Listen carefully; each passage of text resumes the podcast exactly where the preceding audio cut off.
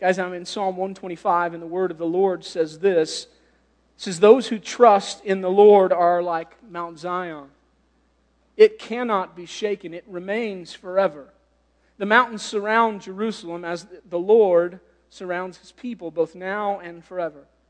The scepter of the wicked will not remain over the land allotted to the righteous, so that the righteous will not apply their hands to injustice. Do what is good, Lord, to the good, to those whose hearts are upright.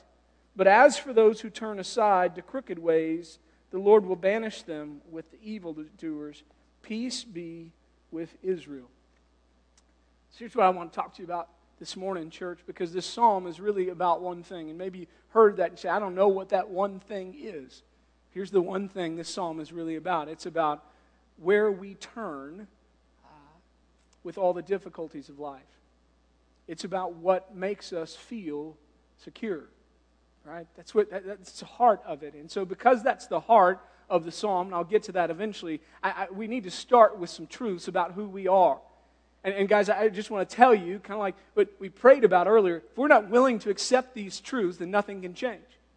So we have to start with, with this, this truth. It's a real truth uh, about who we are as mankind. Ready? Here it is. I want you to know that we are a people that deal with insecurity. Every one of us. Every one of us deals with insecurity. It's who we are. See, in, in the Bible, if we're going to walk through the characters of the Bible, we, Abraham was insecure about his age. He talked about it all the time. God, what can you do? I'm, I'm old. I'm dry. I'm sure, you know, all those things. That's Abraham. We get to Moses. Moses is, is worried about his mouth. God, I can't speak. I'm not eloquent. I don't, I don't have words. People aren't going to follow me. Right? I think about people like Peter and Paul, and, and their insecurity was always their past. For Paul, it was the way he had mistreated other Christians. For Peter, it was the fact that he had denied Jesus so plainly on multiple occasions. We get to places in the New Testament, you think about people like Ananias and Sapphira, and their insecurity was what other people thought about them. It led to their very demise. And the truth of the world and the truth of who we are is that we are people that have deep insecurities.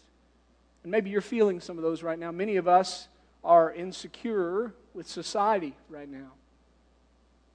We've got great insecurity about racial tensions in the United States of America, but just in our world. Some of us are insecure about uh, the world and, and finances and, and, and, and what COVID has caused, right? We've got all these insecurities. Some of us, our insecurities spring up because of our background and, and, and because of the way that we were raised, the way that we were brought up. Some of our insecurities have to do with our own failures. Some of our insecurities have to do with great harm that's been done upon us by other people. The point is, and I could go on and on here, is that we all battle these things called insecurities. And here's where it gets dangerous.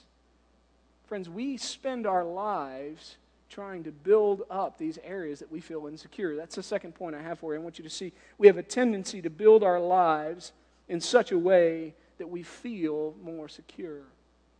This gets to a, a deep truth about humanity all throughout the Bible is we have a tendency to turn to the wrong things to make us feel secure. Now, throughout the Bible, uh, they, we, we might use the term uh, idolatry that we turn to things other than God to try to make us feel more secure. Jesus, in his greatest sermon, uh, Sermon on the Mount, he ends it by giving this analogy, and I think it's important. Uh, he says, Therefore, everyone who hears these words of mine and acts on them, he's going to be like a wise man who built his house on the rock. The rain fell and the rivers rose and the winds blew and pounded that house, yet it didn't collapse because its foundation was on the rock. Now, well, why does Jesus use an analogy about building? Because eventually he's going to say, and we'll get to that in a second, he's going to say, hey, anyone who doesn't do this, man, like a foolish man who builds his entire life on shifting sands, and, and ultimately that's going to fall with a great crash. Why does Jesus talk about that? Because that's the truth of human nature.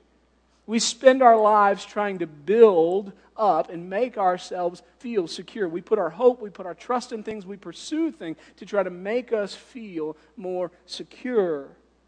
If your parents left at an early age, or one of your parents left at an early age, let me tell you, I've been there. Maybe one of the things you look for in life then is stability. So when it comes to choosing a person that you ultimately end up with, you're looking for somebody that, that's really important to you loyalty and trust, right? if you were raised uh, in a household where maybe there wasn't always enough food in the refrigerator, your pantry will probably be well stocked. If, if you never had enough money or you grew up in a home where you didn't know where the next paycheck was coming from, you may be a person that works overtime or multiple jobs because that's one place that you never want to feel that tug again. If you grew up in a home with a critical parent, you may spend your life seeking the approval of others. If you grew up in a home that lacked safety and protection, then you may be one of those people that invest uh, a lot of your money in, in, in things that make you feel safe, whether that's an alarm system or a gun. If you grew up in uh, an environment that was just unstable and, and you never felt prepared, you may be one of those people that is kind of prepared for everything. That that's who you've become. And why do we do those things? We do those things ultimately because in the depths of who we are, we seek that security and we seek that stability, right? And, and, and, listen, here's the heart of this psalm. And the psalmist isn't trying to offend you, he's just worshiping God because he's found this to be true. Ready? Here's the third point, right? Trusting God is the only way to truly be secure. And, and friends, hear me, this is, this is the story of, of the Bible, right? Is, is that we put our hope and our trust in lots of things, and, and, and the Bible, time and time again, is just to declare all of those things will fail you, right? Don't, don't waste your life building your life upon these things that we, the Bible calls shifting sands that can always change, that can be gone in a moment. The only true place that we can find security is in the person of God. And so listen to what the psalmist uh, declares here. He says uh, in verse 1 Those who trust in the Lord are like Mount Zion those who trust in the Lord are like Mount Zion. He says, it cannot be shaken, it remains forever. So those who trust in God, and, and they're immovable. They're unshakable. And, and he says, why? He says, the mountains, just as the mountains surround Jerusalem, and, and the Lord surrounds his people. And so Mount Zion was surrounded by all these other mountains, and, and it was just that you were there and you felt secure. You, you, you, felt like you were surrounded. And what the psalmist is saying is that's what God does for his people. And so, if you'll trust in God, you can be immovable. You can be secure in God because He's with you, because He surrounds His people. That's what He does. King David wrote Psalm 20, and he, declares in Psalm 20, verse 7, he says, Some trust in chariots and some trust in horses, but we trust in the name of the Lord our God, right? I don't know about you, but when I read those words, Psalm 20, I, I immediately think of, of, the Exodus from Egypt. And I think how the people of God, uh, Moses had, had, gone before Pharaoh time and time again. And finally, Pharaoh lets God's people go after the 10th plague. And, and so they, they begin to, to leave. And then Pharaoh's heart is, is hardened again, it's changed again. And he sends after uh, the Israelites, he sends the whole army of Egypt, right? All, all, the chariots and all the horses. And, and, and, and the people of God are being pursued as they cross the Red Sea on dry ground. And then the moment that they reach the other side, and Moses extends his staff, I mean, the entire army, all of the chariots, all of the horses, all of the might of Egypt is swallowed up in an instant. David says some put their hope and their trust in the wrong things. We, we, we're not going to be those people in Psalm 20. He says, no, we're going to put our trust in God because we know, our people know, our history knows that the greatest of armies can be swallowed up in a minute, right? I, I think of, of a parable that Jesus tells in the book of Luke. If you have your Bibles, again, I'm, I'm just going to turn there and read it. Luke chapter 12 starting in verse 16, I'm going to read through verse 21. Uh, it says, Then he told them a parable. A rich man's land was very productive. He thought to himself, What should I do since I don't have anywhere to store my crops? See, this sense of security was, was all the crops that he had and, and the money that he had. He says, I'll do this, he said. I'll tear down my barns and I'll build bigger ones and store all of my grain and my goods there. And then I will say to myself, ready? Self, you have many goods stored up for many years. Take it easy, eat, drink, and enjoy yourself. But God said to him, You fool, this very night your life is demanded of you, and the things that you have prepared, whose will they be? That is how it is with the one who stores up treasure for himself and is not rich towards God, Jesus says. Right? Of course, we talked about the Sermon on the Mount a second ago. Jesus said, Hey, you're going to build your life on something. Of course, that, that sermon ends by Jesus warning not to build your life on the wrong thing. He says this, Matthew 7, 26 through 27. But everyone who hears these words of mine and doesn't put them into practice is like a foolish man who built his house on sand. And the rain came down, and the streams arose, and the winds blew, and they beat against the house, and it fell with a great crash. Right?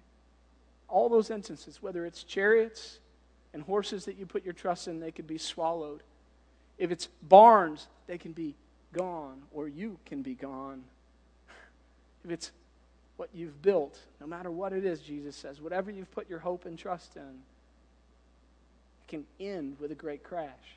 I, I don't know if you've heard the story of the Great Wall of China and uh, how it was constructed and how big it was. And I mean, it's really an amazing uh, feat, right? The Great Wall of China spans thousands of miles. Uh, it was 30 feet high. It was 18 foot wall, uh, feet wide, and it was built to keep out northern intruders.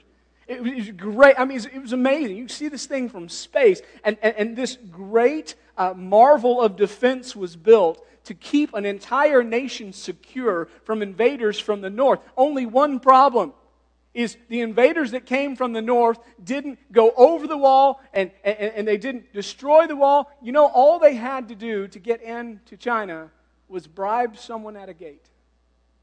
And all of that time and all of that energy and all of those resources in a moment were laid to waste because all it took was a bribe and a gate be opened and China was invaded. And this is what the psalmist would say to us is listen, don't put your security in any place other than God. All right?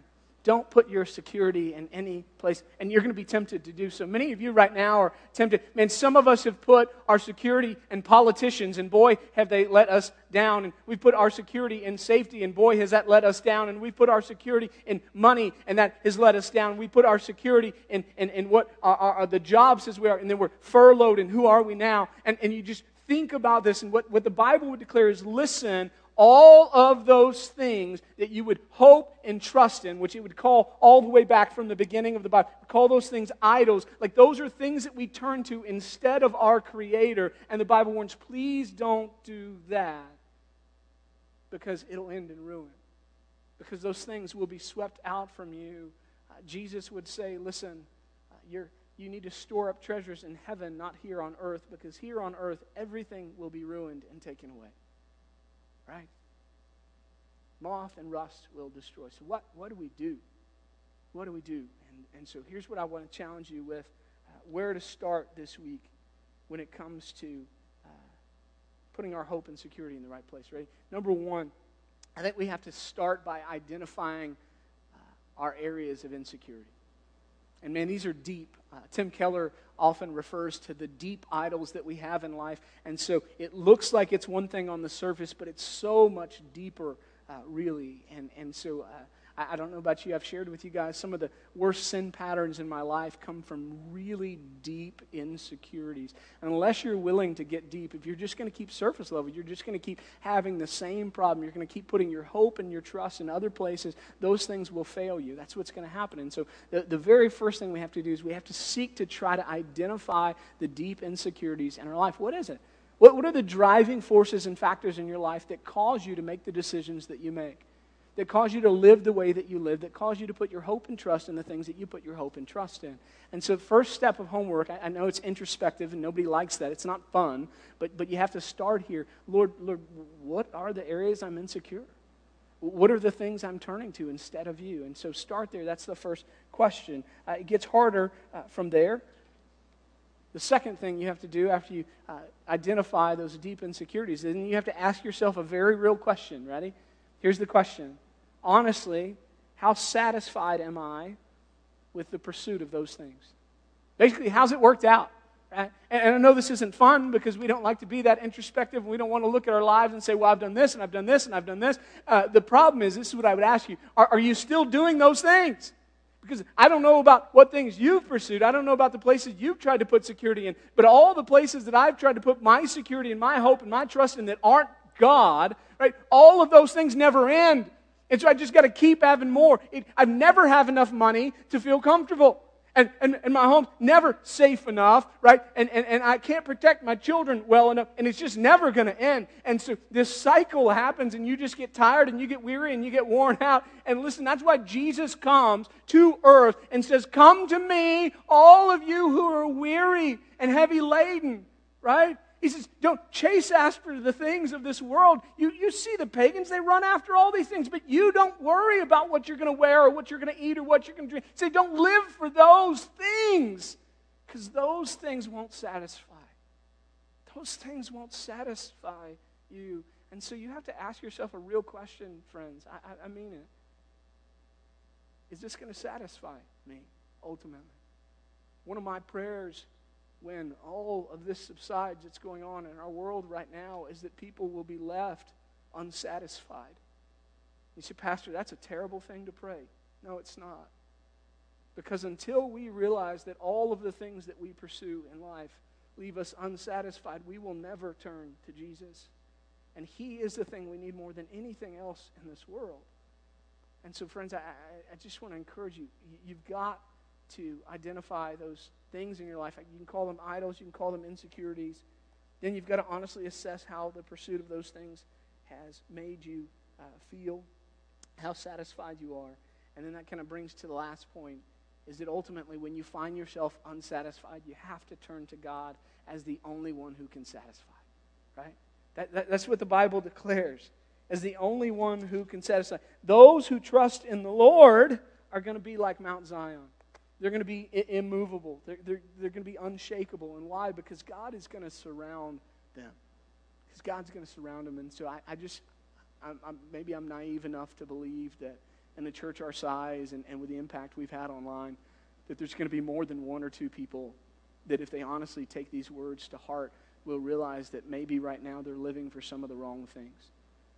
Maybe right now you've put your hope and trust in some of the wrong things. Maybe, maybe, maybe because you've done that and, and where we are, whether it's the pandemic or, or, or what's going on uh, right now with, with, with riots and, and, and those kind of things, which all in response, um, maybe, maybe it's the murder of George Floyd. Maybe, maybe that happened and, and you just, man, you don't even know where to turn.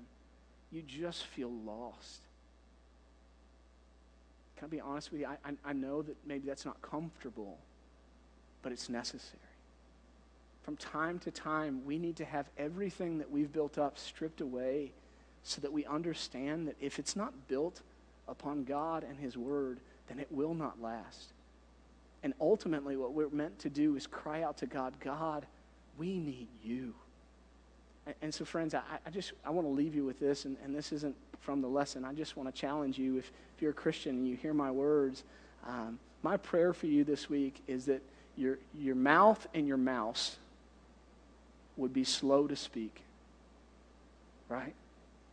That your ears would be quick to listen. And before, this is what the Lord put on, on my heart, before I would ever post, that I would pray.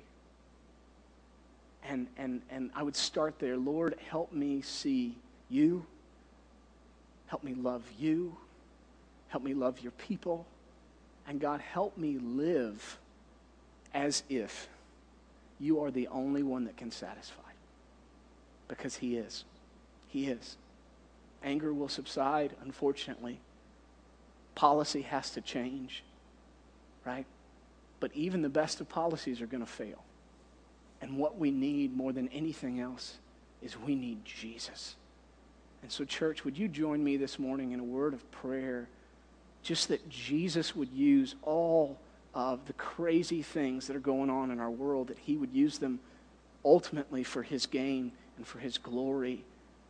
And that we, we, we wouldn't deny the importance of anything, but that we would say the most important thing is that people would come to know you, King Jesus. Father, God, We pray for all those that are hurting. I pray for all those that are filled with anger. I pray for all those that are weeping and that are mourning. I pray for all those that are confused.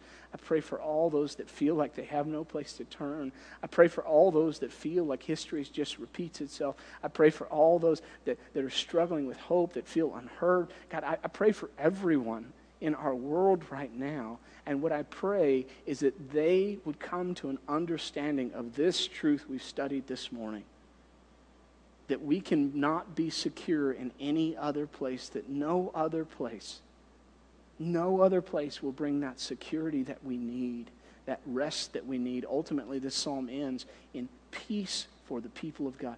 No one will bring us peace except for your Son, Jesus Christ, God.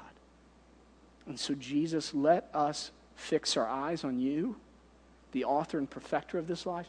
Let, let those who who um, call themselves by your namesake as Christians, let them look like you in the world and talk like you in the world and love people like you in the world and put others first like you in the world. God, let us be the church who ultimately finds satisfaction and contentment in you and you alone. Let us put all of our hope in you, King Jesus. That's where it needs to be. In Jesus' name we pray. Amen.